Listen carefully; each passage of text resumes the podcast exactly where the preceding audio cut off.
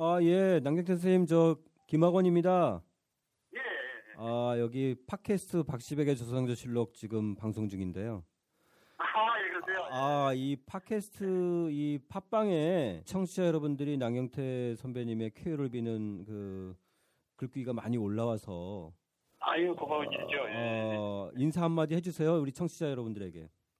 예, 청취자 여러분, 그, 어떻게 또 아시고 다 이렇게 연락해 주셨는데, 예, 어쨌든 이게 병이라는 건 다 아픈 겁니다. 무조건 걸리지 마시고요. 예.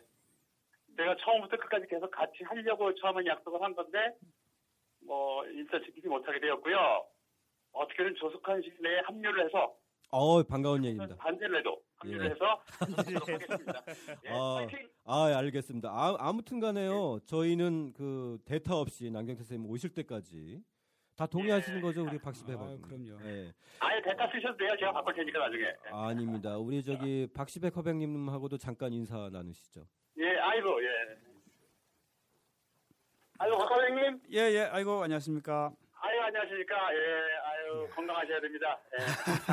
근데 목소리, 목소리 들으니까 하나도 안 아픈 것 같으신데요? 예, 사실은 뭐, 안 아픈 척하고 있습니다. 아, 아, 하여튼 뭐 수술, 수술 잘 됐죠?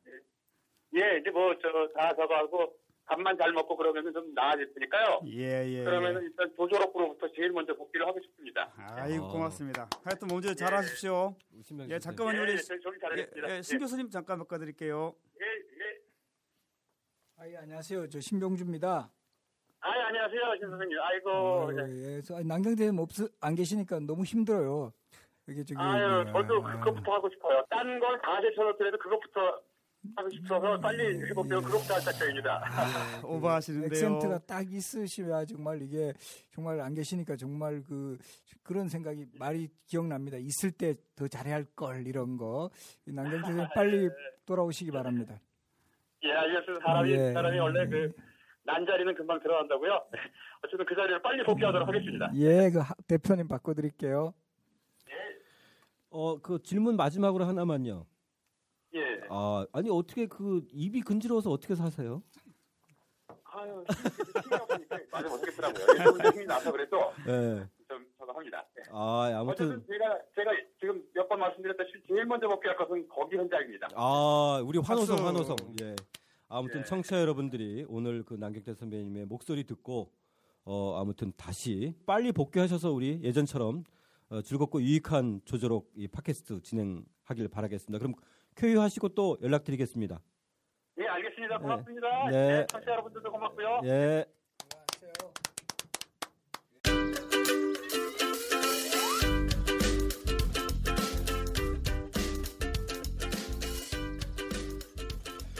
팟캐스트 박시국의 조상조실록 어, 오늘은 에, 지난주에 이어서 7권 연산군 일기 2부를 다루겠습니다. 저는 휴머니스트의 김학원입니다. 네, 저는 만화가 박시백입니다. 예, 건국대학교에서 학생들을 가르치고 있는 신병주입니다. 자, 우리 남경태 선배하고의 이 에, 에, 저- 전화 연결 아, 저희 또 어, 함께 해주셔서 너무 고맙습니다. 어, 2부에서는 어, 이 갑자년의 잔혹사를 다루기 전에 에, 이 짧은 안정기 에, 나름대로 이때까지만 해도 사실 에, 이 그 연산이 일정한 그 유자광의 대간 세력들과의 어떤 그 예, 견제와 함께 연산의 한편으로는 강경 드라이브 이러면서 정치적인 안정기로 좀 박하백님은 묘사했는데 네, 네. 예. 어떠신가요? 이 성종 때 보다 못하지만 세조 때보다는 낫다 뭐 이런 것까지 이렇게 말씀하셨는데 아, 그거는 이제 당시 신하들이 그렇게 평가하지 않았을까. 네. 왜냐하면 세조 때는 어 진짜 어떻게 말할 수 있는 분위기가 아니었으니까. 예. 근데 요때만 해도 그 사화를 거치긴 했지만 유자광이 그 유정치의 어떤 기본 틀들을 다 유지하고 또 뭐 나름 경애도 부지런히는 아니지만 한 번씩 가고 대관들의 말들에 대해서도 반응을 하고 이럴 때였기 때문에 정치적으로 나름 안정돼 있던 때라고 할 수 있죠. 예, 예. 이때 좀 우리가 그 언급해야 될그 인물 중에 하나가 노사신인데요. 네네. 예, 박하백님이 노사신에 대해서 어, 이 대간들의 이그 그 모함 내지는 아니면 관습적인 이런 그 왕편을 들면 무조건 간신 취급하는 그렇죠. 이런 것 때문에 노사신에 대한 좀 왜곡이 있다고 하셨는데 노사신에 대해서 좀 언급하시고 넘어가시죠.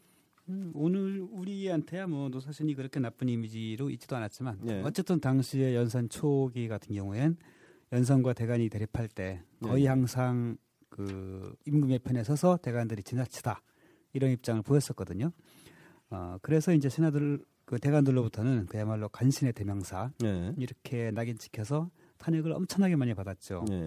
네. 하지만 제가 만화에 묘사했던 것처럼 막상 무호사화가 진행되게 되니까 어, 정말 균형을 잡고 네. 어, 대간이라는 것이 필요하다라는 전제하에서 어, 그리고 이제 할 말을 할 수 있는 언로가 열려 있어야 한다라는 이런 입장을 끝까지 견제를 했죠. 예, 예. 그러면서 그 의자강에 의해서 좀 지나치게 확대되는 것들에 대해서도 좀 제동을 걸고 예.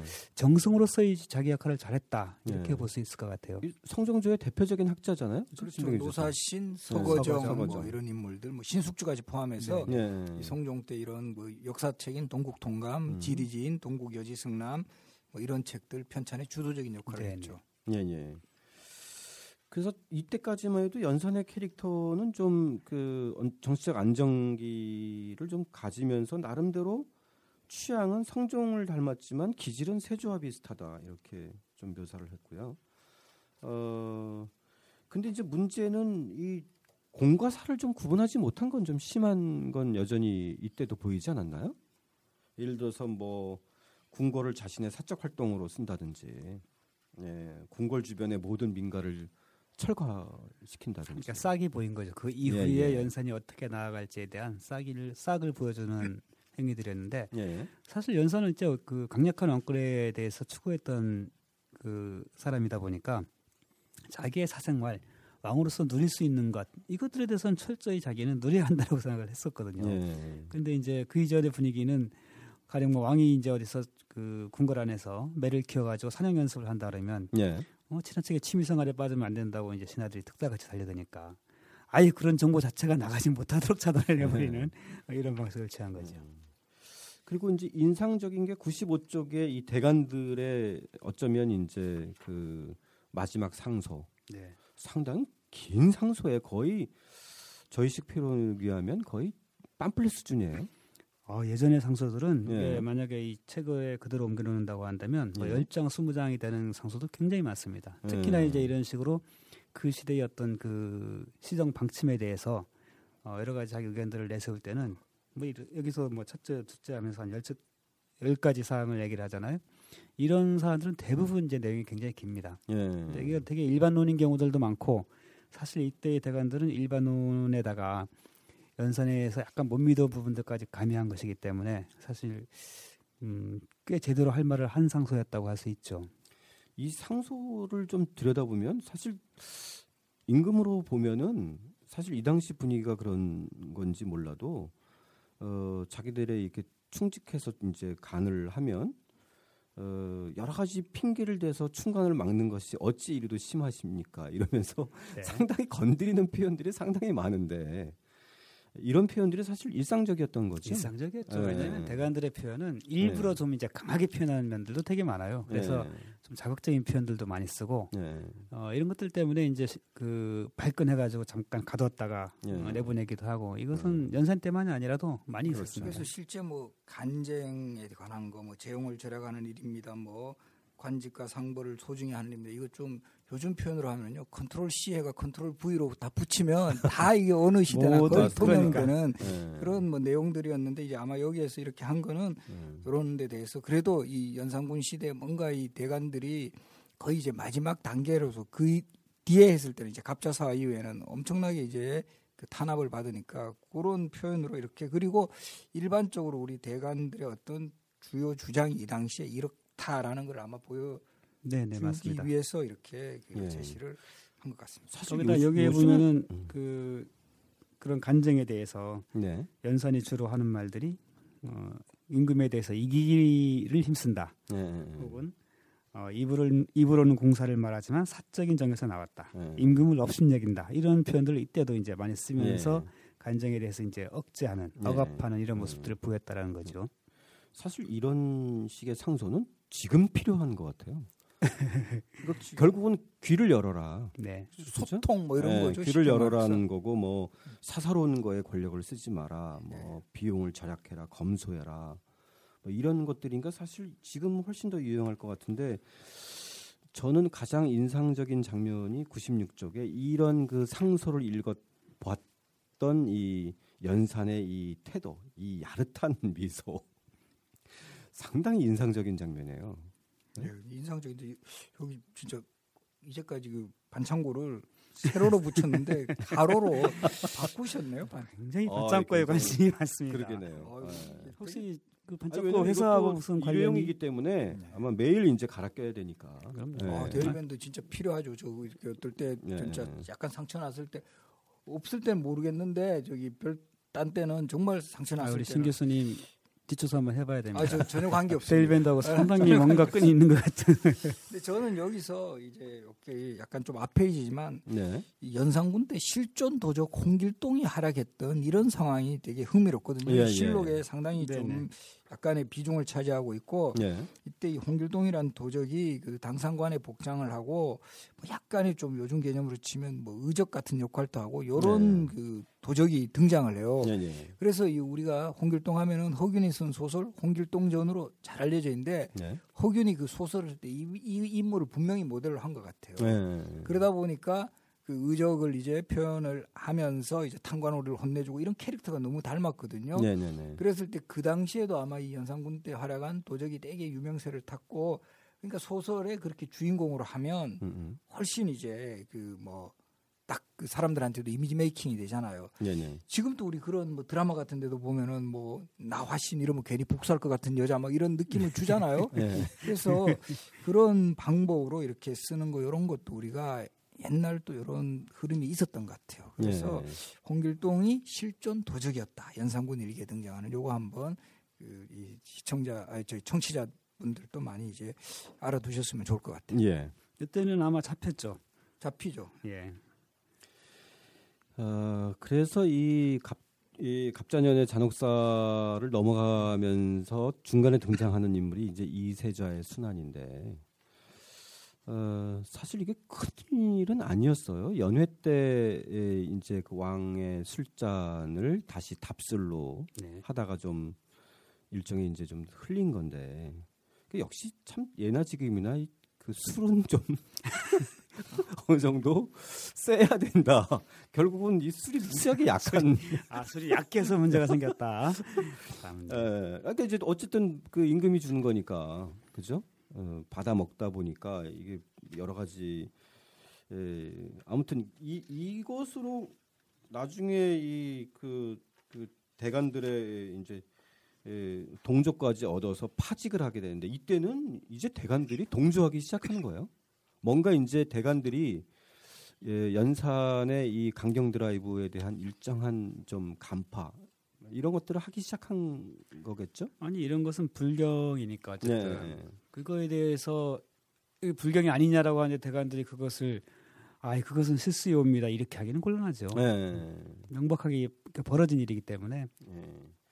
그리고 이제 경기 관찰사 이 홍기달의 손녀딸 그 입골 거부 사건을 계기로 해서 이세자도 다시 이제 벌하고 신원패라는 걸 이때부터 차기 시작하는 건데 이 신원패는 그러면 연산 때 만들어서 계속 아니죠. 이때만? 연산군 이때만 때만 했고 이거 예. 되게 이 연산군 때 어떤 그 뭐 독재정 권력 우리로 치면 언론의 재갈을 물린다. 예, 딱 예. 그 표현이 맞죠. 예, 거의 이건 말- 유신 조치 같은 그렇죠. 그죠? 신언패 말조시 말을 삼가하는 패 이런 예. 뜻이거든요.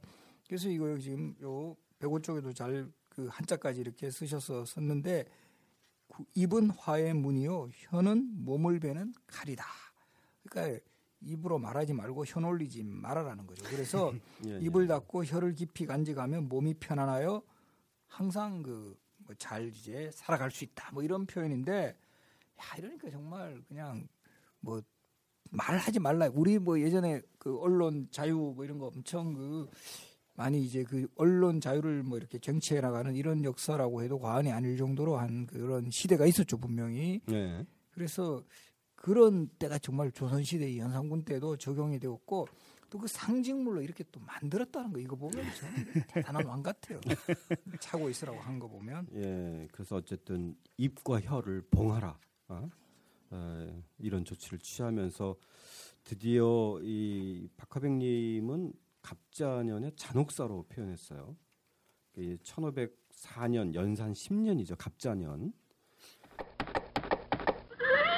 뜬금없는 대하 역사 차트리 드라마 조조록 명장면 광풍이 불어온다. 연산 10년 전국에 간택령이 내려졌다.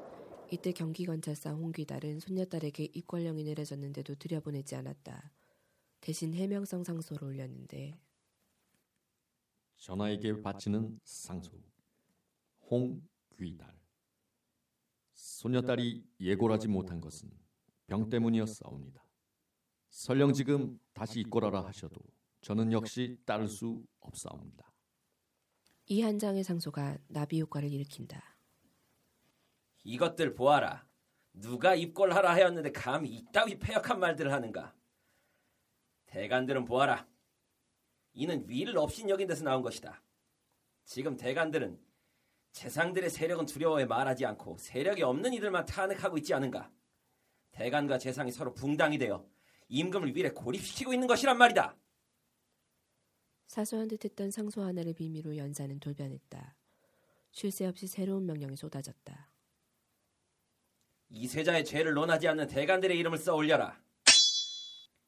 이세자와 홍기다를 도로 불러들여 곤장을 친 뒤 유배해라. 이세자의 아들 아우 사위도 장을 친 뒤 유배해라. 에이 대간들에게 태 40대를 쳐라. 연사는 작은 꼬투리 하나를 잡고 전국을 공포로 몰아갔다. 그러던 어느 밤 연산 10년 3월 20일 광풍이 시작되었다. 아직도 내년들의 죄를 모르겠느냐? 내년들의 참소 때문에 내 어머니가 죽었단 말이다.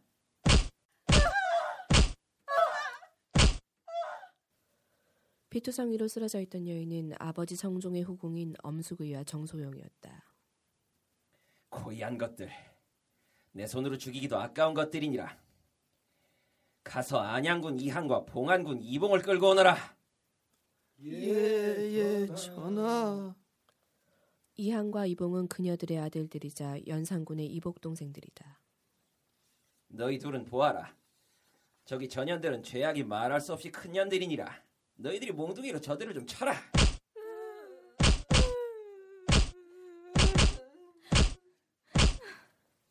차마 눈 뜨고 볼 수 없는 장면이었다. 항은 어두워서 누군지 모르고 제어미를 쳤고 봉은 자신의 어머니인 건 눈치채고 끝내 몽둥이를 들지 않았다. 하지만 매질이 가해졌고 결국 엄숙이와 정소용은 목숨을 빼앗겼다. 이어 연사는 긴 칼을 빼앗은 채 계모인 자순대비의 침소로 갔다. 어머니, 소자가 왔습니다. 뜰 아래로 좀 나와 보시지요. 어마마마, 여기 뵙고 싶다지 않습니까? 좀 나와 보세요, 어마마마. 시녀들은 모두 도망쳤고 자순대비는 두려워 나올 수가 없었다. 달려온 중전 신씨만이 연산을 막아섰다. 왜 이러시옵니까, 전하? 어마마마. 제발 진정하시옵소서. 이, 전하, 전하, 이렇게 비옵니다. 연사는 중전의 말에 발길을 돌렸지만 끝난 것이 아니었다. 이번에는 이봉과 이항의 상투체를 잡고 할머니 인수대비가 있는 대왕대비전으로 향했다. 할마마마, 전하, 왜, 왜 제 어머니를 죽이셨습니까? 아이고, 이런, 이런. 전하, 안 그래도 병이 깊었던 그녀는 한 달 뒤 숨을 거둔다.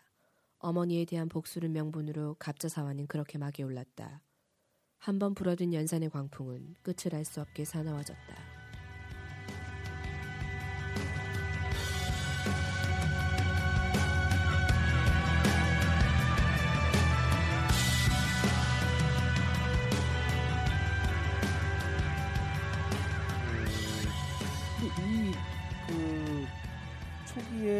갑자년의 잔혹사에서 이 114쪽에 나오지만은 어, 연산군 일기의 기록과는 좀 사실과 다르다. 즉 어, 임사홍을 찾아간 이제 그, 그 연산이 그러니까 임사홍이 이제 읍소해서 울면서 왕에게 이제 에, 패비 윤 씨에 대한 어떤 과정을 이제 아뢰자 바로 그날 처소로 찾아가서 이 엄숙이와 정소영의 에, 이게 참소로 찾아가서 어, 거의 뭐 이렇게 패죽인 거죠, 그렇죠? 네. 음, 근데 이제 사실과 다르다라는 그 해석을 하고 계신데. 예, 예, 예. 예.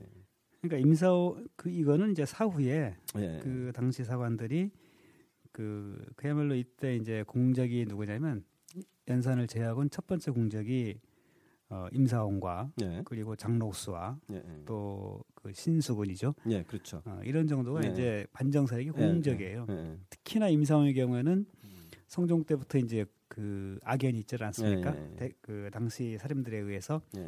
소인 1호로 이제 그렇죠. 지킨 인물이다 보니까 중종 반정의 타겟이 예, 예. 근데 어, 이 연상을 일기는 재밌는 게 이때는 이렇게 기록을 해놓고 네. 그 앞에 이미 이제 이 사안에 대해서 다 알고 있는 기록들이 이미 여러 개 등장한다라는 거죠. 네. 이걸로 봤을 때 어, 이거 자체는 이제 좀 창작이다라고 하는 얘기고 또 이 얘기는 제가 이 만화에도 묘사를 했습니다만은 사관이 이제 임성이 집까지 따라갈 수는 없다라는 거죠. 예. 이후에 이제 만들어진 얘기일 가능성이 크다라는 겁니다. 예. 그래서 어쨌든 개- 고변으로 인한 단순한 충동적인 보복이 아니다라는. 네네. 예.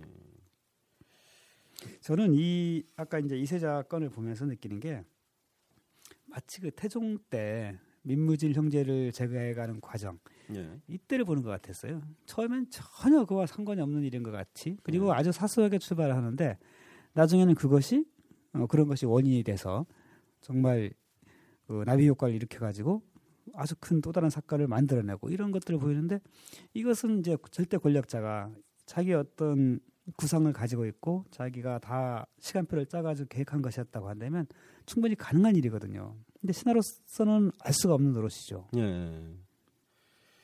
근데 어쨌든 그 과정에서 단순한 그 이 패비윤 씨에 대한 어떤 그 충동적이든 아니면 그 계획적이든 보복이 아니라 결국은 그 연산의 어떤 절대 군주로서의 어떤 에, 자기 야심, 그러니까, 그러니까 뭐 왕과 신하를 구분하려고 하는 절대 군주의 자기 에, 드라이브 정책 이것으로서 봐야 되는 건가요? 어떤가요? 일단 저는 그렇게 본 것이죠. 예, 신병주 교수님은 좀 네. 어떤가요? 그래서 결과적으로는 그 연산군이 이때부터 본격적으로 정말 독재 군주의 그 전형을 보이죠. 뭐 아까 그 신원패 사건이라든가 뭐 이 무렵에서는 금표를 그 설정을 해가지고 그 웬만한 곳은 다 이제 자신의 사냥터로 만든다라든가 뭐 이런 그 흐름이 계속되는 속에서 결국은 왕에 도전하는 견제 세력은 다 이제 나는 다 이제 제거하겠다. 조금이라도 뭐 나의 비판 게 비판적이라면 그때 어쨌든 간에 궁중의 최고 측근 세력이라 할 수 있는 뭐 임사홍이라든가 이런 소수 측근만을 이제 정말 이 데리고 그 정치를 행해 나가는 그런 과정 속에서 이 갑자사의 가장 특징은 우리가 흔히 사 그러면 살인파가 훈구파에 의해서 화를 당한다. 이렇게 그 알고 있는데 이 갑자사는 훈구파 대신들이 사실은 더 당해요. 그렇죠. 예, 예. 그때 이제 훈급하죠. 태비 윤 씨 사건에 이제 그 조금이라도 연루되었던 이런 대신들 중에 뭐 거기에 뭐 그 정청에 소위 사- 참여했던 사람들 그 대부분이 이제 걸려 들어가는 거죠. 거기다가 그 불똥이 결국은 살인파까지 튀어가지고 네. 이때 무엇을 때 아까 그 지난 시간에도 뭐 이렇게 곤장 맞고 유배되었던 사람들이 이때 대부분 처형을 당하거든요. 그렇죠. 예. 대표적으로 김경필이라든가 정여창이라든가 뭐 최부라든가 이런 사람들 그래서 결국은 그런 쪽은 훈구 대신들을 또 치면서도 또 살림 세력들까지 아울러 다 이제 견제 세력에 대해서는 정말 뭐 어떤 면에서는 본때를 보인다 그러나 네. 그런 식으로 되니까 그런 거는 한편으로 보면 이제 이때쯤 되면 연산군은 그 항상 자기가 생각했던 이 그야말로 공사 구분이 아니라 이건 나는 왕이 모든 이, 이 나라의 땅은 왕의 것이다라는 이런 정말 오만한 그런 발상 속에서 뭐 나 마음대로 사냥할 수도 있고 나에 대해서 내가 뭘 어, 기생들 데리고 놀아도 전혀 타치하지 말라 이런 과정 속에서 결국 그 어머니 그 패비윤 씨의 그 죽음이라는 이런 사건을 정말 어떻게 보면 확대한 거죠. 그리고 이때는 이제 논리 자체는 이제 뭐 나는 효라는 이런 가치를 강조한다 하면서 또 이렇게 제압해 나가는 거죠. 그래서 이런 모습에서는 뭐 가장 또 역설적으로 연상군다운 모습을 보인 그런 그 사건이 갑자 사화였다. 이렇게도 이 판단이 됩니다. 예. 그래서 패비에 관여한 이와 이걸 반대한 자를 분류 심사해서 보고하라.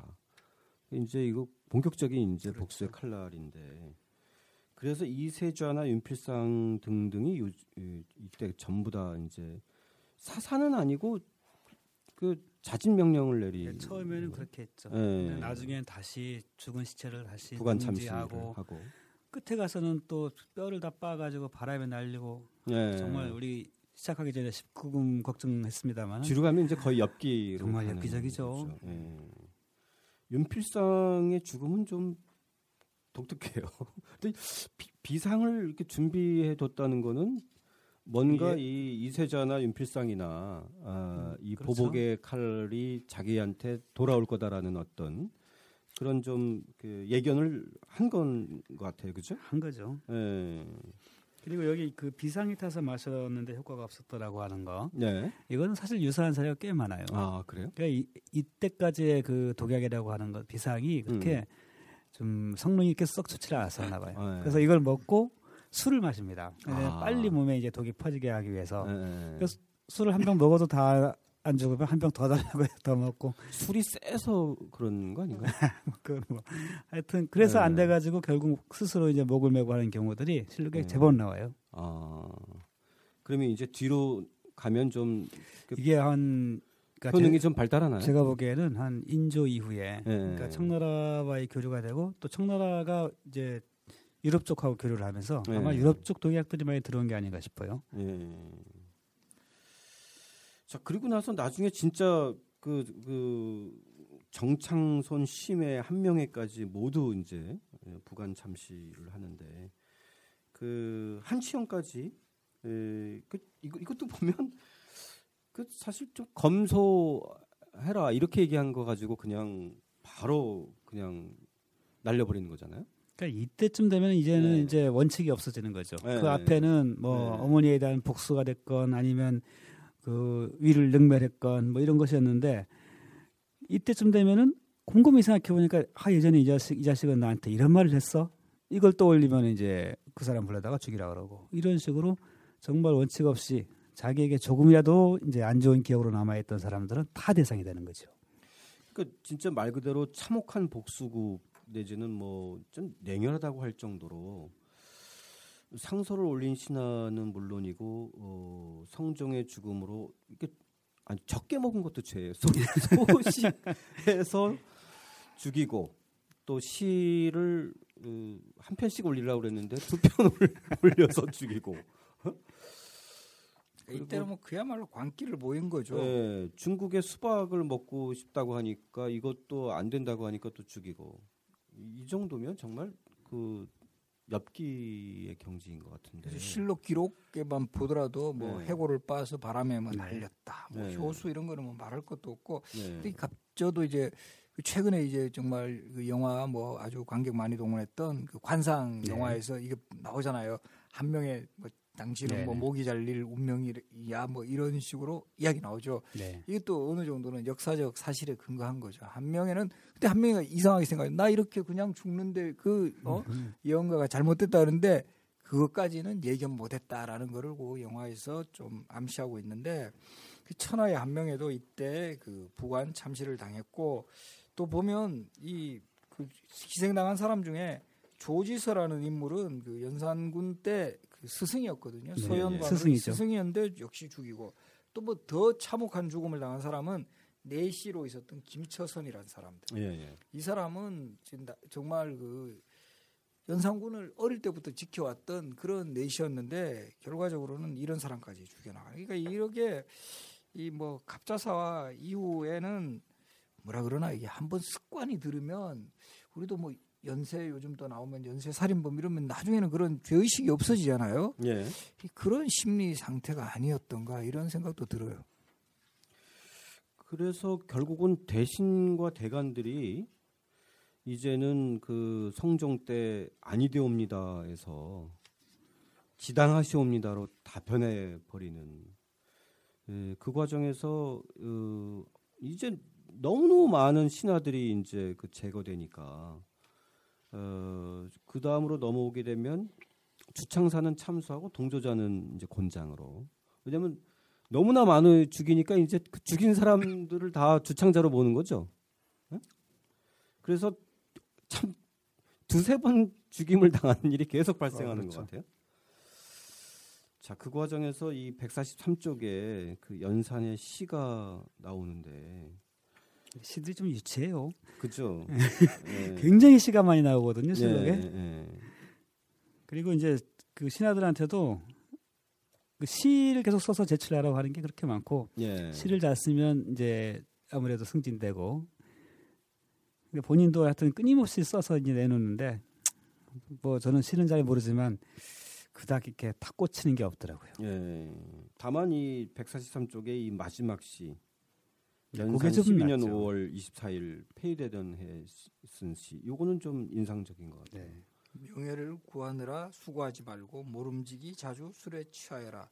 이 세상 한번 떠나면 황청객을 명키 어렵나니.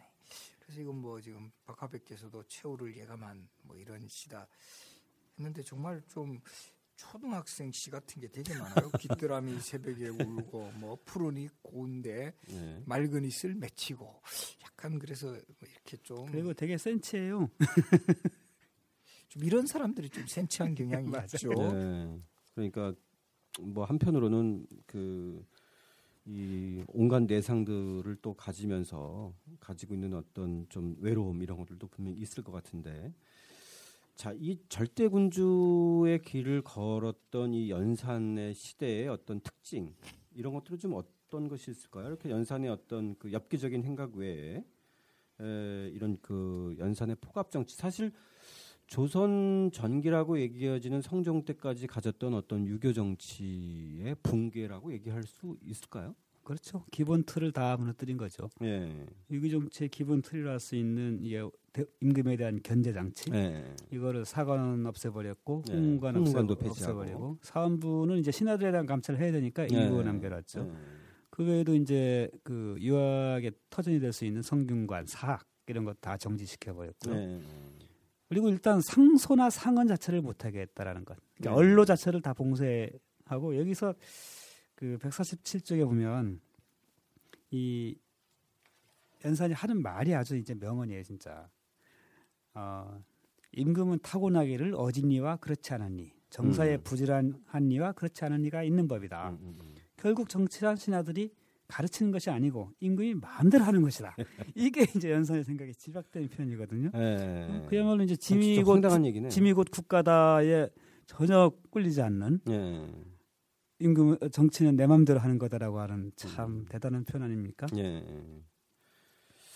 그러니까 조선이 가- 건국한 그 모든 것들을 다 깡그리 무시하는 에, 유교식 재래도 무시하고 어, 148쪽에 보면 또 이 패비윤 씨의 제삿날에는 또 후원해서 어, 공개 섹스를 해요.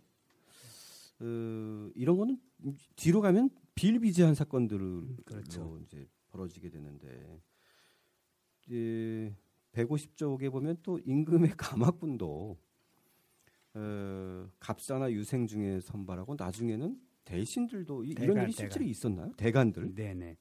그러니까 이, 이것이야말로 정말 유교 정치가 완전히 부정되고 예. 그야말로 절대 권력이 확립됐다라는 상징적인 사건이죠. 자기를 이제 비판하던 사람들을 가마꾼으로 만들어 버렸다라는 예. 참 대단한 대단한 연산입니다. 그리고 나서 저희가 이제 본격적으로 이 연산의 그 이 포갑의 엽기적인 행각들이 조금 더 벌어지는데 사실 이 수위 조절이 조금 문제이긴 해요. 이 벌어지는 모든 양태나 예, 그, 그 사건들이 거의 19금을 넘어서 한 21금 정도 될 것 같은데 에, 이, 이 이른바 이제 그 흥청망청이라고 하는 네. 이, 이 시대의 어떤 이 흥청망청의 어떤 상황들 신병주 선생님 이거 보시면 좀 어떤 생각 드시나요?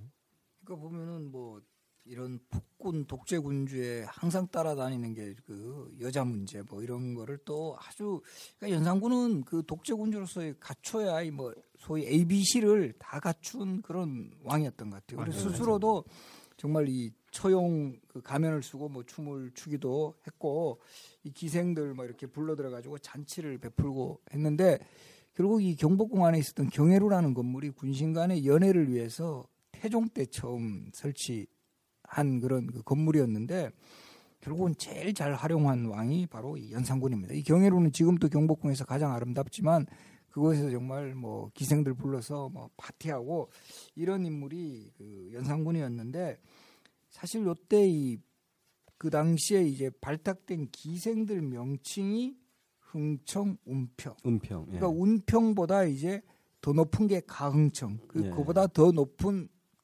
경우가 흥청이죠. 그러니까 뭐 예, 예.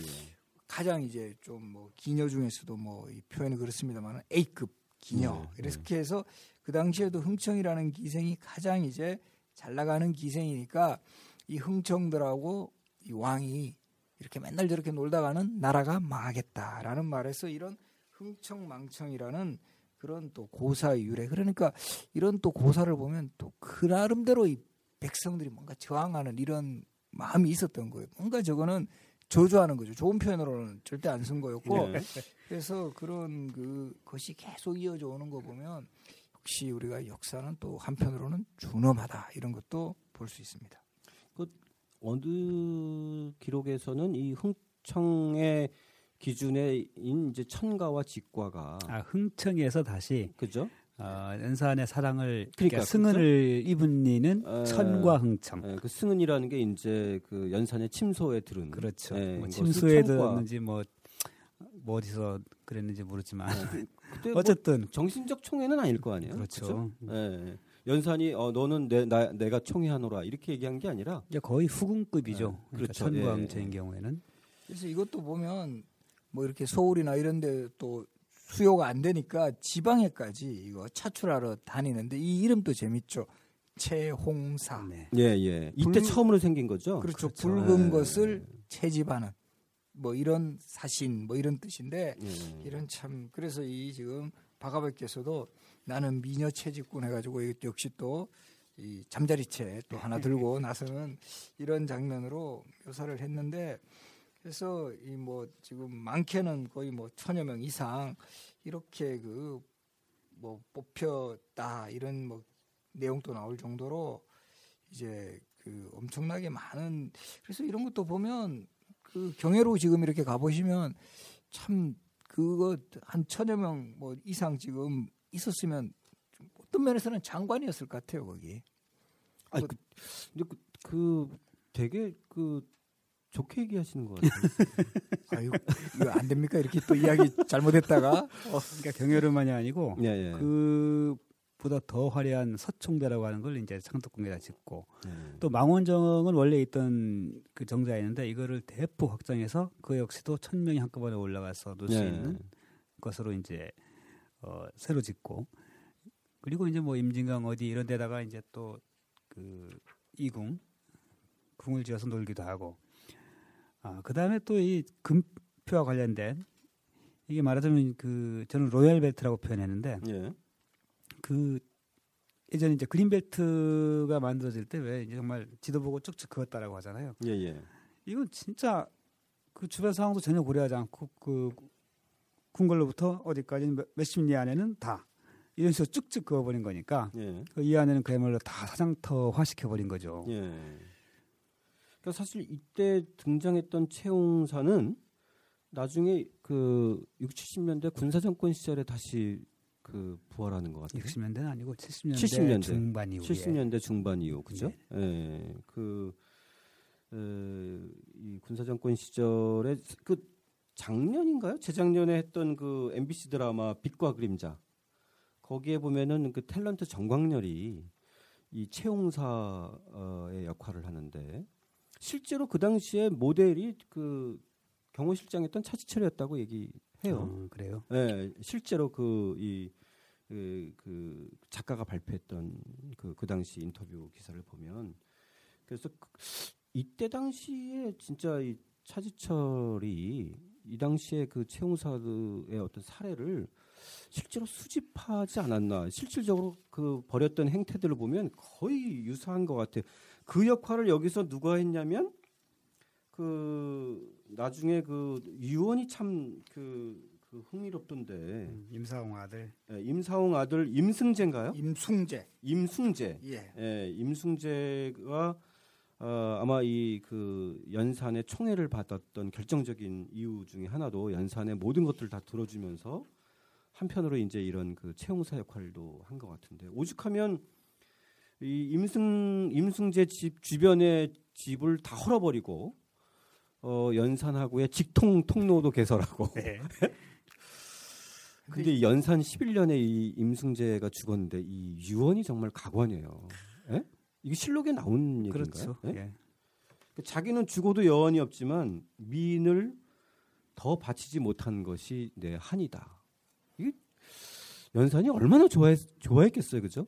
근데 저는 요거는 이제 그 그리긴 했는데 예, 요거는 약간 그 사관들에 의해서 예, 좀 창작된 것이 소지가 꽤 있다라고 아, 생각이 그래요? 들어요. 예. 이 정도까지는 아니었다. 아니 그거는 뭐그 그 거의 그 정도까지였을 수도 있는데 예, 뭐 유언까지 다 아, 유언이 뭐 알려지기는 할 수 있지만 이거는 그냥 구두 유언이잖아요. 예, 예, 예. 근데 그런 것이 그렇게 잘 드러나기는 또 쉽지 않은 거라서 음.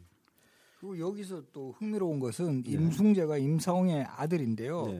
예, 임사홍의 아들 중에 임희재라는 아들은 예, 이 결국은 무오사 때 김종직의 문인이었다 문인이었다라는 이유로 또 한 번은 연산군이 그 임상호의 집에 들렀는데 보면 연산군이 임상호의 집에 자주 들러요. 되게 이 정말 가까운 왕이 정말 그 집에 들를 정도로. 근데 어느 날 이렇게 보니까 병풍에 이 은근히 연산군을 비판해 놓은 그런 글귀가 발견이 돼요. 예, 예. 이저 누가 쓴 거냐 해가지고 결국 우리 아들이 쓴 거다라고 결국 이야기를 했고 예, 결국 임희재는 거기에 그 이유로 결국 처형을 당하거든요. 예. 그러니까 보면 최고 그 당시 어쨌든 간에 임성이 뭐 권력자라고 할 수 있는 인물에 정말 또 그 철저하게 또 연산군을 비판하는 이런 아들이 나왔다라는 사실 예.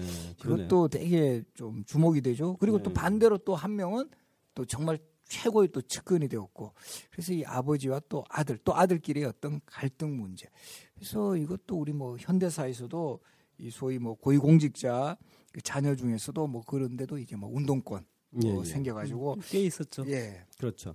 여기서 뭐 실명을 좀 거론하기는 좀 그런 거론해도 일이 되나요? 되나요? 그 네. 아버지는 얘기해도 될까 요 예전에 그 남재희 장관 예. 네, 딸인 딸, 예. 지금 미국에 계시는 예, 걸로 예. 제가 83년에 저랑 같이 서대문 너무 구체적으로 복역 중 복역했었습니다. 그런 경우도 보면 이 역사가 과거의 일만이 아니라 이 현재하고도 상당히 이렇게 좀 교차하고 교류하는 부분이 많음을 보여주고 있는 것 같아요. 예. 그래서 결국 이 흥청망청이라고 하는 그 이 고사성어라고 하나요? 아무튼 고사성어라고 할 수는 없지만 이, 이 용어도 여기서 유래하는 것 같아요. 그죠? 이 뭐 참고로 이 살아있는 한자 교과서에 보면 이 흥청망청과 그 어영부영의 예, 유래가 나옵니다. 이 그 연산 시절에 이 흥청들을 아주 한 수천 명 정도 되는 거죠, 그죠? 원래 만 명을 목표로 했는데요. 네. 한천 명에서 최대 이천 명 정도였던 것 같아요. 아, 예, 예. 그래서 결국 그걸로 연산의 시대가 종말을 고했다라고 해서 이 흥청망청이라고 하는 것이 나오게 아, 그 어영부영에 대한 고사. 어, 어영부영은 이제 조선 말기에 이 어영청 네, 이 조선 후기에 조선 예, 후기에. 예, 예, 어, 어영청이 이제 에, 이 정예부대였는데 제대로 된 그 역할을 못하고 오합지졸이 돼서 어, 어영이 에, 제대로 된 그 영의 역할을 못한다 해서 어영 비영이 됐다가 아, 나중에 이제 편한 말로 어영 부영이 되는 거죠. 어, 아무튼 예전에 우리 그 초기에 봤던 함흥차사라든지 두문분출이라든지 이런 것들이 다 조선시대 때 유래했던 그렇죠. 것들이니까 살아있는 한자 교과서 봐야 되겠네요. 어디 출판사가 어딘가요? 아 예. 아, 출판사까지 거론하면 음, 예, 상업 방송이 되니까 예, 제목만 거론하고 뭐 넘어가겠습니다. 제 책이랑 같은 출판사에서 나왔죠. 거기까지 하겠습니다. 어, 그리고 또 이 시대의 이 흥청망청 시기에 독특한 인물이 장록수입니다. 네. 이 장록수인데 저는 이 170쪽 이 장록수와 연산의 이 사적인 그 관계의 그, 그 박화백의 묘사가 제가 보기에는 7권 중에서 가장 리얼한 것 같아요. 신병규 선생님 어땠어요? 이 70, 170쪽에 예. 예, 때론 어린아이처럼 다뤄도 조롱하고 이러면서 어, 우리 전화 삐쳤어 이렇게 나오는 장면이나 또 반말을 일삼았으며 아마 이거는 실록에 나왔지만은 요 그 그림과 대사는 박하백의 창작인 것 같아요. 그예 그렇죠. 한 잔 받고 풀어, 응? 뭐 이런 표현들 그죠? 근데 이건 보면 어떤 역사에서도 독재자한테는 꼭 이렇게 꽂히는 여인이 항상 따라다니잖아요. 아, 보면 그래요? 예. 보면 그렇죠. 우리 뭐 히틀러도 히틀러 마지막을. 함께 예, 했던 예. 거뭐 여인이 등장한다라든가 예. 나- 그렇게. 해서 나온 말이 경국 지세 이런 말도 나오잖아요. 아 예. 예, 좀 그- 설명해 주시죠. 그 나라를 그 기울게 하는 그색 그 여인들 해가지고 뭐 중국에서는 뭐 사대 미인이라 미녀라 그래가지고 뭐 서시라든가 뭐 초선이라든가 이런 그 뭐 말이라든가 이게 마지막에 이제 중국 한 왕조를 뒤엎을 만한 그런 뭐 여인 이야기 하는데 뭐 사실 장록수도 많이 거론이 돼요. 이렇게 그 연산군을 결국은 그 결국 멸망으로 이끈 또 하나의 중요한 원인. 그래서 근데 여기 그 만화에서는 뭐또 어떨 때 보면 미인인 것 같기도 하고 또 어떨 때 보면 특히 술 부을 때 보면 술 취해서 그런지 너무 이렇게 아니 아니 여기 그 묘사가 돼 있는 게 그렇게 뭐 뭐미썩그 출중한 미인은 아니다라고 아니, 나왔어요. 예. 네네. 예. 그러니까 나이는 서른인데 네. 얼굴은 평범했다. 예. 용모는 평범했다라고 실력에 나와 있는데 네. 다만 특이한 게 피부가 피부 미인이었던 거예요. 아. 나이가 서른인데 예. 10대 피부 같았다라는 거죠. 예. 꿀피부. 그리고 이제 이그 박하백이 묘사한 이 교태, 그죠? 근데 어쨌든 예. 그 연산 정도를 다룰 수 있는 여자라는 건 정말 대단한 여자였던 거죠. 예, 예. 근데 어떻게 이렇게 리얼하게 묘사했는지 모르겠어요. 이 경험이 좀 이상한 데서 빠지지 마시고요. 예. 아니면 안, 안 그러면 이런 좀 디테일한 상상력이 어디서 나오는지 모르겠어요. 저는 그 창작의 그 어, 이런 과정이 궁금해서 제가 건데 대표님이 부부 관계를 옆에서 많이 보았습니다. 아, 정말 진짜 이 요즘 그 용어로 완전 요물 의 들었다 놨다 아 진짜죠. 예, 그런 요물의 역할을 했던 것 같은데 당연히 장록수도 천과 흥청이겠죠, 그죠? 아니죠. 극급 이상이죠. 아, 예, 그러니까 이거 예. 흥청의 대상이 아니고 예. 그럼 거의 뭐 여기도 나오지만 에, 그 거의 뭐 후궁 같은 후궁이죠 후궁. 후궁인데 중전 같은 후궁이죠. 중전급 아. 후궁. 아 장록수가 정식 후궁이었나요? 그러니까 그런 첩, 그, 그런 건 받은 게 없는데 없죠. 예. 아마 있었다면 장록수 외에 다른 공식적인 게 직접 받은 건 없나요? 기록은? 그런 것 같아요. 직첩이 붙어서 나올 텐데 예. 그런 기록이 없는 걸로 봐서는 그냥 장록수로만 나오는 거죠. 네. 그러니까 연산군에 대해서는 그 예. 후궁을 상당히 많이 두었다고 하는데 공식적인 후궁은 거의 없어요. 아, 그렇게 그렇습니까? 기록이 돼 있어요. 예. 예. 그러면 이게 직첩도 안 주고 그냥 이렇게 그 가지고 논 거네요, 연산이? 야, 표현이 참 거시기하게. 아니 뭐 흥청도 아니고 후궁도 아니고 그냥. 그러니까 흥청들을 총괄하는 네. 이름이 또 녹수 멋있잖아요. 근데 그 출생이 집안이 가난해서 여러 번 시집을 갔다. 예. 그리고 마지막 결혼한 이가 제한대군 집의 간호였다. 예. 정말 이런 정도 신분이었는데 그것도 네. 나이 서른에 예. 참 연선이 노래 어떻게 들었니 정말 신기한 일이 아닐 수 없습니다. 예. 그- 근데 결국은 창기였잖아요. 그렇죠. 그래서 예, 예. 그 노래와 춤을 배워서 창기가 되었다 이렇게 나오는데 결국은 이 당시에 그러니까 흥청 제도위에서 발탁된 것만은 분명하지 않을까요? 그럴 그렇죠? 있겠네요. 제가 예, 그것은 예. 확실히 모르겠습니다. 이 그렇지 보면 않았으면은 뭐 장록수가 발탁될 뭐 연산이 당시에 뭐 길 가다 만날 수는 없는 거고. 아, 이건 제가 한번 가서 확인해 볼게요. 예. 그러니까 장록수라는 인물이 언제쯤 처음 등장하는지가 되게 중요한데 그러게요. 예, 예. 그걸 한번 확인해 볼게요. 아무튼 그 신병주 교수님도 좀 장록수에 대한 연구 예. 좀 더. 근데 장록수 하니까 또 생각나는 인물이 광해군 때 광해군과 마지막을 함께한 대표적인 여성이 김계시라 그래요. 김계똥이라는 이 사람도 후궁은 아니고 상궁인데 거의 후궁급 역할을 해요. 예. 그래서 이것도 기록에 보면 왜 그런 광해군이 이 상궁을 후궁으로 두지 않았냐. 뭐 나이가 또 좀 많았고 또 미모도 여기도 별로 없었다 그래요. 예. 여- 거기는 여기보다 더 심했죠. 예, 아예 거예요. 대놓고 못생겼다고 나와요. 근데 아. 우리가 보면 또 이상하게 또 좀 취향이 독특한 그런 뭐 독특하다 그래야 되나 하여간 개성 있는 군주들이 예. 분명히 있어 마지막을 함께한 여성 우리가 흔히 생각하면 정말 최고의 미녀다 라고 생각하는데 꼭 그렇지만 않다. 그리고 뭐 저는 어떨 때 이렇게 중국의 이그 서안에 가면 그 네. 화청지라고 양귀비 그 이제 근거했던 현종하고 머물렀던 궁이 있잖아요. 네. 양귀비 동상 보도 별로 안 예쁘거든요. 양귀비 예. 그렇지 않았나요? 예, 예, 예.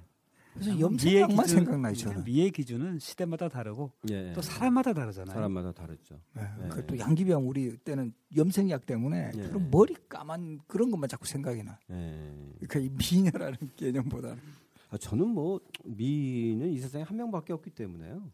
그래요. 자, 넘어가시죠. 예, 그, 그 미인에 대한 기준 이런 건 잘 모르겠어요. 저는 어떤 사람이 미인인지 아닌지. 뭐 박하백님은 있으십니까?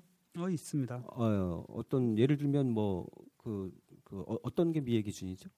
아 이쁜 게 미의 기준이죠. 아니 그러니까 그 예쁜 거의 기준이 예를 들면 아니, 딱 뭐 봐도 이쁜 게 이쁜 거죠.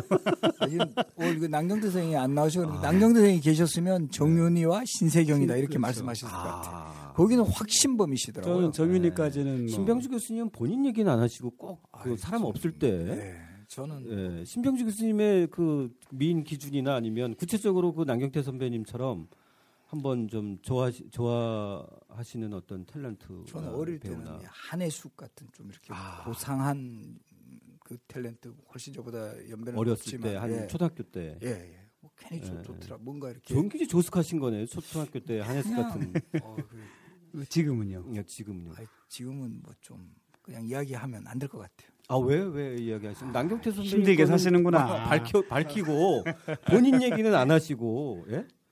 유관수 누나로 하겠습니다. 아, 아, 신 교수님 실망입니다. 너무 약한 모습이야 이거는. 예. 지난번에 그 대장금 역할로 하셨던 그러게 이영애 씨하고 예, 사진도 예. 찍으셨던데. 그 가- 같이 만나고 사진도 아, 저희들한테 사진 보내. 예, 예. 음, 보여주셨는데 어, 저 추가합니다. 이영애 씨 진짜 미인이라고 생각합니다. 아 그래요? 예. 아, 저도 사진을 찍었기 때문에 예, 예. 추가합니다. 예. 나중에 따로 한번 예, 뒤풀이 자리에서 얘기한 다음에 그 다음에 나중에 남경태 선배님한테 제가 말씀드린 다음에 남경태 선배님이 공개하도록 대신 하겠습니다. 자, 그래서 결국은 이런 어떤 그 포갑과 그 다음에 엽기의 흥청의 시기를 예, 거치면서 이 중종 반정의 어떤 좀 그 조짐들이 이제 그 발생하기 시작하는데 이러저러한 그, 그 익명서 사건들이 발생하기 시작하는 네. 거죠. 이게 꽤, 꽤 여러 건들이 거의 동시다발적으로 이루어지는 건가요? 이, 이 시기. 네네. 그죠? 거의 그렇죠. 예, 예. 예. 그러니까 그 당시에 이런 것들이 거의 팽배해 있었다는 거예요 분위기가. 그러니까 요게 어떤 상황이냐면요. 네. 갑자년의 이 정말 잔혹사는 한 1년 정도로 사실상 거의 끝나요. 예. 그 이후에도 물론 이제 예전에 비해서는 공포 정치했겠지만 예. 실제 그렇게 막 새롭게 막 누구 죽이고 하는 것들은 거의 이제 마무리된 상태. 예. 예. 다만 이렇게 해서 구축한 왕권의 토대 위에서 이제 우리가 앞서 얘기했던 그런 흥청이나 뭐 각종 연회, 끝없는 연회 이러면서 진짜 이 활락으로 쭉 빠져들고 있었는데 이게 말하자면 좀 풀린 거죠. 예. 예. 그 전에 공포 정치에 공포 정치로 유지해왔던 어떤 그 질서 자체가 약간 느슨해진 상황이다라는 것. 예. 예. 그리고 이 과정에서 어쨌든 이제 불만은 사대부를 넘어서서 그야말로 전 백성의 차원으로 확산된 상황이었고요. 예. 뭐늘 와서 이제 흠저 채용사들이 와가지고 아무나 와서 데려가고 또 이제 매를 잡는다 또 좋은 사냥개를 구한다 해서 늘 이제 왕실의 사람들이 와서 휘젓고 다니니까 예. 그야말로 이 어떤 이제 사람들이 인내가 그야말로 임계치에 이른 상황이었던 거죠. 근데 오히려 문제는 이 당시에 신하들은 이 상황에 나름 적응해 가고 있었어요. 예. 나름 적응해 가고 있어서 뭐 그 자주 이제 잔치도 열어줬고 또 선물도 많이 내려주고 해가지고 적응해 가고 있었던 상황이었는데 말씀하신 대로 이렇게 익명사가 돌출되기 시작하니까 가장 요, 그 이제 충격에 휩- 충격에 빠진 것은 사실 연산도 연산이지만 이 신하들 자체가 누가 다른 쪽에서 먼저 반정을 일으키면 자기는 곧바로 연산 측근을 해가지고 제거 대상이 되는 거예요. 아 그렇죠. 네. 예, 예. 이런 상황이었다는 거죠. 예. 자 그런 그 전반적인 사회 전반이나 궁궐에서의 이 반정의 어떤 분위기 이런 분위기 속에서 등장하는 인물이 이제 박원종인데 예. 신병수 님 어때? 요 저는 이 박원종의 그 반정의 어떤 명분이나 계기 이런 게 이렇게 확 들어오지는 않아요. 나름 그 과정에서 출신이나 또 한편으로는 그 이 이 연산에 좀 나름은 그래도 청해를 받은 사람 아닌가요? 근데 이제 보- 대부분은 그 기록에는 특히 네. 뭐 박원종에 관한 졸기 기록에도 이제 연산군 때 그 박원종의 누이가 월산대군의 부인이거든요. 네네. 근데 이 월산대군의 부인이 박 씨가 이제 그 연산군이 이제 좀 뭐라 그러나 이제 건드렸다. 그리고 네. 그것에 의해서 자결을 했다. 이 부분에 대해서 이제 상당히 이제 분노를 가지고 있다가 결국은 그이 어떤 반정을 일으키는데 확실한 그 동기부여가 됐다 이런 이야기를 하거든요. 예, 예. 그래서 여기서도 보면은 실록에는 분명히 그렇게 기록이 돼 있고 또 뭐 일부 연례실 기술에도 박원종이 가장 강하게 이제 반발한 거는 결국 이 자기하고 정말 그 가까웠던 누이에 대한 어떤 그 연산군이 그 건드렸다는 데 대한 분노 같은 거. 그래서 이 부분에 대해서 지금 사실 이제 뭐 박하백께서는 이제 음독 자살설이 조금은 그좀뭐 과장 과장됐다. 과하다 이런 예. 표현인 것 같아요. 근데 어쨌든 간에 그 이런 부분들이 분명히 이제 박원종을 자극했던 것 같아요. 어쨌든 이 불만 있는 세력들은 당, 당연히 등장을 하죠. 네. 연산군 그런 분위기 속에서 그때 이게 딱 확실한 계기가 되고 또 이때 여론의 흐름도 당연히 네. 감지를 했고 뭔가 네. 이제 분위기가 좀 성숙됐다. 그랬을 때 하나의 중요 명분은 이걸로 삼았을 가능성이 네. 높다는 거죠. 박하백님 어떻게 생각하세요? 네, 그 저도 조금, 뭐, 네. 예, 뭐 딱히 이게 원인이 아니다라거나 네. 또 이게 원인이다라고 결정적인 좀- 것은 예, 아니지만. 그거는 좀 네. 오버라고 생각이 들고 예. 또 그리고 이제 그 자체가 사실 여부를 확인하기가 되게 애매해요. 이렇게 예, 표현들에 예, 보면 예, 예. 그래서 제가 뒤에 이 밑에 그린 것처럼 일단 나이 차이가 너무 많이 났 많이 났어요. 예, 예. 그 말하자면 이제 큰 어머니잖아요. 그렇죠. 예. 네. 그리고 굉장히 우대했던 건 사실입니다. 거의 그 데뷔들 우대하듯이 데뷔들한테 이렇게 뭐 어떤 선물을 주면은 거의 동격으로 이제 그런 어머니한테도 선물을 하고 이런 것에서 이런 소문들은 남직했다라고 생각이 드는데 어, 그렇지만 그것이 꼭 결정적인 원인이라기보다는 저는 그때의 네. 분위기가 아니었을까. 네. 그리고 박원종은 또 무장이기 때문에 어쨌든 이제 반정을 일으키게 될 경우에는 어, 우선적으로 이제 그 힘을 쓸 수 있는 사람이잖아요. 예, 예. 그러니까 당연히 주변에서 이제 먼저 어, 권해 권하거나 이런 일이 생겼을 가능성이 크지 않나. 예, 예, 예. 오히려 그 성희안인가요? 예. 네. 예, 이웃집에 살았던 그 이 성희안은 그래도 이게 좀 분명한 그그그 자기 이 반정의 어떤 그, 그 이유가 좀 분명한 것 같아요. 좌천된 거예요. 예, 그러니까 좌천. 2조 참판으로 있다가 그러니까 지금으로 있으면 차관급으로 있다가 아마 네. 공무원으로 치면 거의 한 7급 중 정말 확 떨어진 거예요. 예, 예. 뭐 부사용인가 이렇게 떨어졌을 겁니다. 그러니까 네. 이건 뭐 한 등급 떨어진 게 아니라 그러면 뭐 엄청난 좌절감 같은 거 느꼈겠죠. 예. 그러다가 이제 정말 그 근처에 사던 박원종하고 이렇게 계속 이야기하다가 서로 막 그런 불만을 이야기했겠죠. 아, 연상군이 뭐 우리 막 누이한테도 그랬고 뭐 나는 정말 야 이거 뭐 조금 뭐 사냥하러 갈 때 잘못했다가 이렇게까지 파직시킬 수 있느냐 이런 그 두 사람의 어떤 그 의기투합이 사실은 결정적인 그 하나의 반정의 출발이죠. 예 실마리가 됐고 거기에 이제 무장이었던 신윤무 뭐 이런 사람들이 합세를 해가지고 홍경주 뭐 이런 사람들 그리고 또 재밌는 거는 유자강은 또 이때 착 그 배를 막- 갈아타가지고 막바지에. 여기 또 합류를 해요. 네, 대단한 정말 변신의 그, 기제죠. 예. 아, 근데 유자강은 이쪽에서 먼저 청한 거예요. 아. 워낙에 유자강이 이제 지략이 뛰어나니까 네네. 여기서 정말 만전을 기한다고 음, 음. 유자강한테 가서 이제 소를 벌린 거죠. 예. 유자강으로서는 뭐 아주 해피한 상황이 된 거죠. 그, 그 당시 시, 시대적 분위기가 거의 만연했기 때문에 그렇죠. 그죠? 여기서 이제 신현무 얘기를 보면 네. 이 장군이 이제 일으킬 수 있다라는 얘기를 이거는 이제 실록 얘기인데요. 음. 이게 굉장히 중요한. 그러니까 먼저 누군가 일으키지 않으면은 진짜 이게 그냥 연산편으로 끝나는 수가 있는 거예요. 아 그렇죠. 특히 네. 이제 그 박원종 같은 경우에는 연산에 총애를 받았던 사람이니까 네. 다른 쪽에서 누가 반정 일으켜서 성공했다. 어, 그냥 뭐 제거 이수리가 되는 거잖아요. 네. 그래서 어쨌든 그이 이 세력 규합의 그 시기는 저는 여기 안 나오는 것 같은데 굉장히 좀 빠, 속도감 있게 진행됐을 어, 그렇죠. 것 예. 같아요.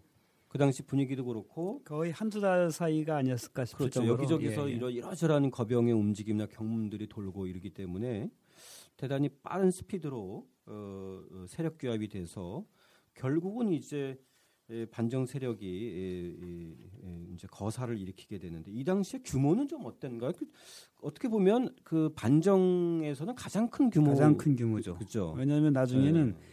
이게 바로 이제 궁궐을 들이치거나 한 게 아니라 네. 궁궐을 포위해서 이제 완전히 포위해 버리는 그 진을 딱 네. 짜니까 네. 그때 소문 듣고 이제 모든 벼슬아치들 그리고 뭐 이 군인들도 마찬가지고 다 네. 몰려들었을 거란 말이죠. 예, 예, 그러니까 뭐 아무것도 안 하고 그냥 진을 친 것만으로 그 게임이 끝난 거죠. 예. 예. 그냥 뭐 별다른 그 뭐 대응도 할 수 없고 완전 고립된 상황에서. 그렇죠.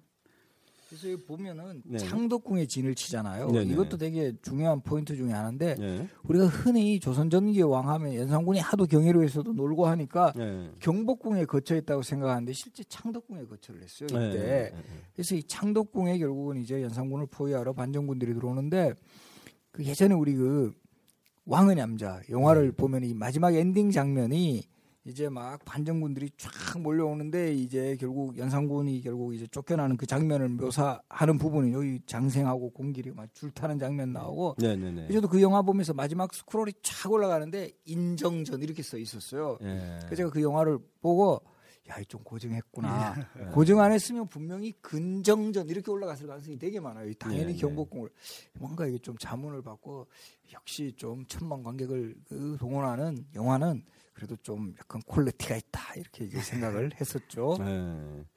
역시 역사학자님답게 예, 영화의 quality를 그런 역사적 사실 어, 그건 되게 중요한 것 같아요. 그런, 그렇죠. 예, 그런 거는 사실상 얼마든지 고증해서. 예, 그래서 이번에 저는 관상이라는 영화에서 가장 좀 아쉬운 대목 중에 하나도 예. 이 태종 어진이라고 그 보여주는 자료가 태조 태조 어진이에요. 어진. 그거 예, 굳이 예, 그거를 태조 어진을 태종 어진이라고 할 거 없이 그냥 좀 제작비에서 얼마 해가 아예 그리면 차라리 아니 그린 예. 거예요. 보니까 그린 건데 태조상으로 그렸어요. 문제가 있는 거죠. 그래서 똑같은데 뭐 태조 아들이니까 이런 걸로 밀어붙이면 할 말은 없겠지만 네. 그래도 좀 실수했다라고 생각이 들었어요. 저도 보면서. 이제 이제부터 조선을 다루는 그 영화나 드라마를 만들 때는 에, 박시백의 조선조실록을 반드시 참조하시고 필요한 경우에는 우리 박하백님하고 에, 신병주 교수님한테 반드시 한번 최종적으로 한번 이 역사적 사실에 대한 고증은 한번 에, 거칠 필요가 있을 것 같아요. 뭐 신병주 교수님 그런 건 충분히 하실 수 있지 않겠습니까, 그렇죠? 그렇죠. 뭐 어느 예, 정도 예. 그게 뭐 그렇게 제가 알고 있는 사항에 대해서는 네.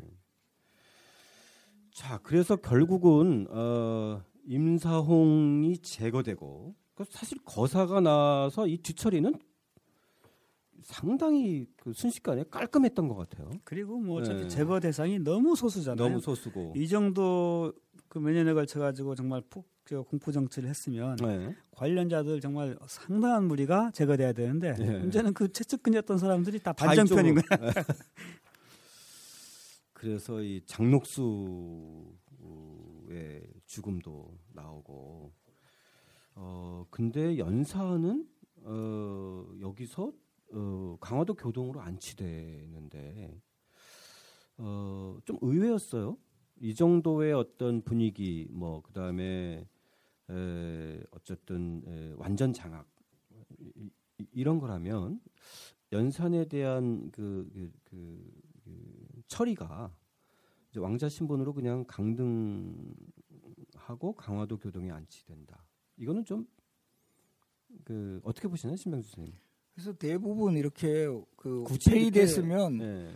죽이진 않아요. 우리가 죽이지 어떤 않아요. 원칙으로는 이렇게 네, 네. 그 중국 역사에서도 마찬가지고 네. 쫓아내는 거죠. 그러니까 유배를 음. 시키는데 아마도 이게 강화도 서울에서도 좀 가까우면서 또 강화도보다도 또 배를 타고 또 가야 되는 게 교동도라는 섬이거든요. 예, 예. 그래서 이 교동도라는 섬은 정말 왕족들의 단골 유배지가 돼요. 아, 그래서 예. 지금 뭐 연산군뿐 아니라 나중에 임해군, 광해군의 네. 형인 임해군, 영창대군 그리고 결국 광해군도 이곳에 가거든요. 예, 예. 그래서 이 아니, 교, 광해군은 제주도.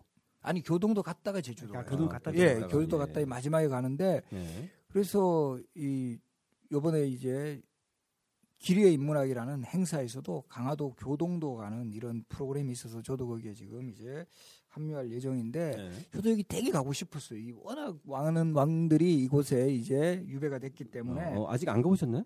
예, 저도 이 뭐, 아, 예. 여기가 원래 제가 4월달에 가려고 했어요. 아, 기리의 예. 인문학에 4월달에 이 코스를 이쪽으로 잡았어요. 제가 이쪽 제가 거기 좀 기획을 위원으로 있는데 예. 교동도 정말 괜찮은 데고 시간이 멈춘 섬 해가지고 이런 컨셉으로 가자.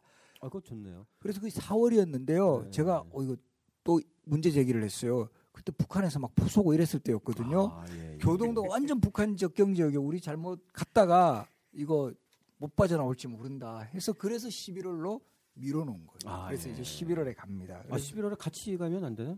같이 오셔도 신청하면 됩니다. 아, 예. 아니, 예. 이런 거 좋을 것 같아요. 청취자 여러분들하고 같이 예. 예, 이런 또 우리가 거론했던 그 역사적 장소들을 한 번씩 답사도 한번 같이 가고. 그래서 어, 저는 이거 보면 연산군이 두 달 만에 죽거든요. 지금 박하백 만화에서는 예, 맞습니다. 뭔가 좀 의문의 여지도 있다 했는데 예. 저는 또 이렇게 생각해요. 이 음. 연산군은 너무 궁궐에서 향락 생활하고 너무 잘 그렇게 지내다가 네. 탁 갇혀버리니까 예. 적응이 안 되잖아요. 예. 그래서 이런 그 화병 비슷한 거 이런 음. 거 스트레스 이런 게 겹쳐서 그런 건 분명히 있었겠죠.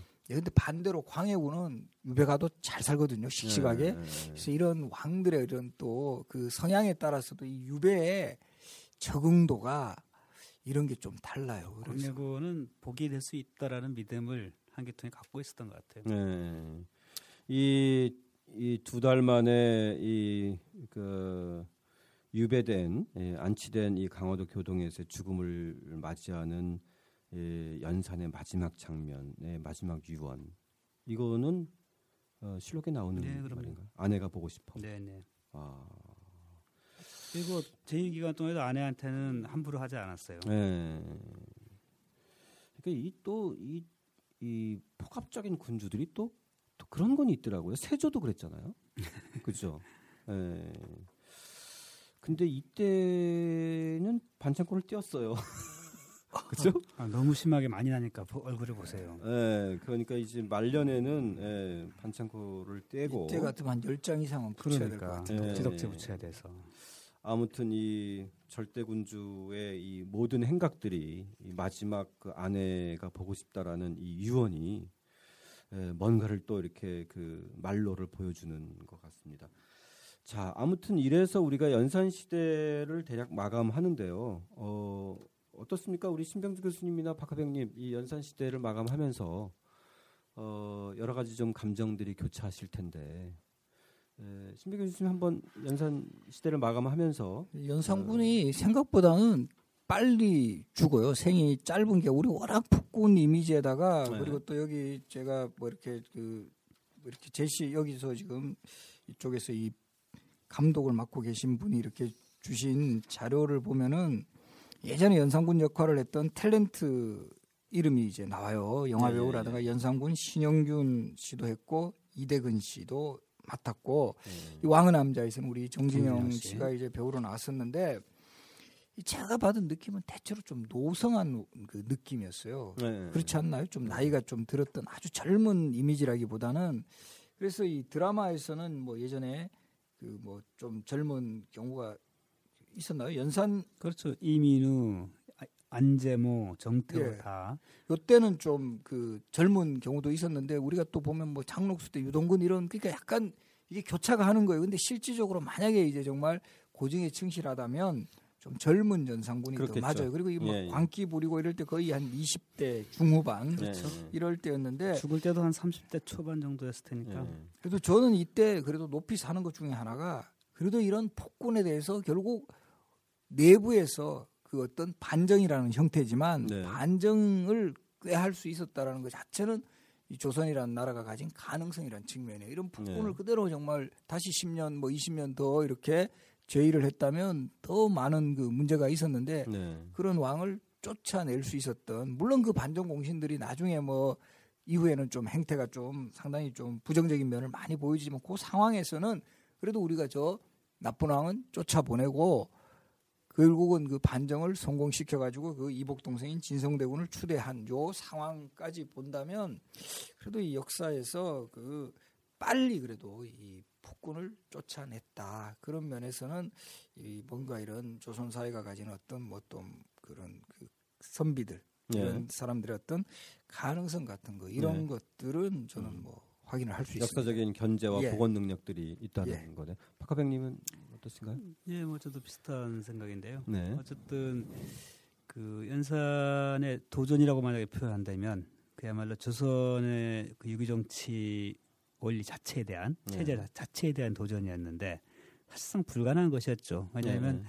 왕이라고 하는 게 음, 그뭐 하늘에 떠서 떨어진 게 아닌 바에야 사대부라고 하는 어떤 자기의 그 동반 세력 어, 여기가 간- 같이 가지 않는다라고 할 경우엔 그 권력의 한계라고 하는 건 어차피 명확, 명확히 있는 것이었으니까 예, 예.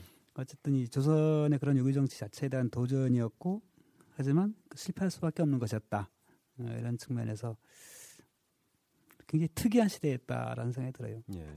자 그러면은 우리 마무리하면서 우리 신병주 교수님도 이그 영화나 드라마 얘기를 하셨으니까 얘기 나온 김에 이 만약에 진짜 그 드라마 PD나 영화 감독이라면 어, 이 연산의 캐릭터에 가장 적합한 어떤 배우나 탤런트를 한번 좀 신병주 교수님 어떠 이제까지 그뭐 신영균 이래근 이때의 인물들은 대부분 다 그런 식의 캐릭터였기 때문에 사실 좀그 네. 젊은 이미지하고는 좀 어긋나고 그렇죠. 최근 들어서 뭐 한 80년대 90년대 들어와서는 이제 좀 더 유사한 어떤 그 이제까지. 보니까요 한 명의 이민우, 왕과비, 안재모, 왕관아의 정태호 너무 좀 착하게 생긴 네, 배우들이 네, 네, 연하물을 네. 많이 맡았네요. 맞습니다. 그죠? 예, 예. 그럼 뭐 착하게 생겨도 뭐 표독스럽게 할 수는 있는 건데 예.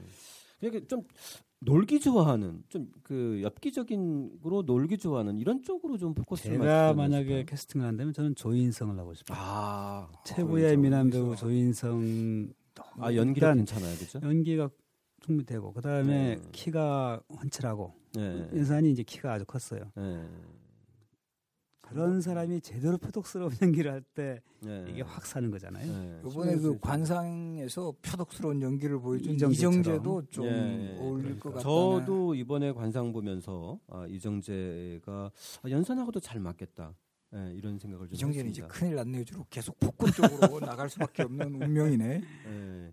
청취자 여러분들께서도 어, 팟빵 댓글에 에, 내가 만약 어, 드라마 PD나 영화 감독이라면 이 연산의 캐릭터에 맞는 에, 가장 적합한 에, 그 배우는 누구일까? 아, 좀, 재밌겠네. 에, 달아주시면 어, 여러 가지 얘기들이 좀 나올 것 같고. 제일 뭐 많은 선- 그건 뭐또 뽑아서 선물 없습니까? 아 이거는 뭐 그 정답이 없으니까요. 네. 어, 자 그러면 오늘 어, 지난주에 이어서 어, 연산 시대의 이야기를 마감하고요. 어, 다음 주에는 에, 이제 8권 중종실록으로 이어집니다. 조광조의 등장으로 이제 새로운 개혁의 바람이 등장하는데요. 어, 이때부터가 이제 조선 중기로 들어가는 거죠, 그죠? 예, 그렇죠. 예, 예, 보통. 예. 16세기 조선 중기 사림의 뭐 성장 예, 뭐 예. 이렇게 본격화되는 시대 뭐 조선 중기의 전형적인 모습을 보이죠. 예, 예. 아, 그리고 저는 연산군 관련해서 예.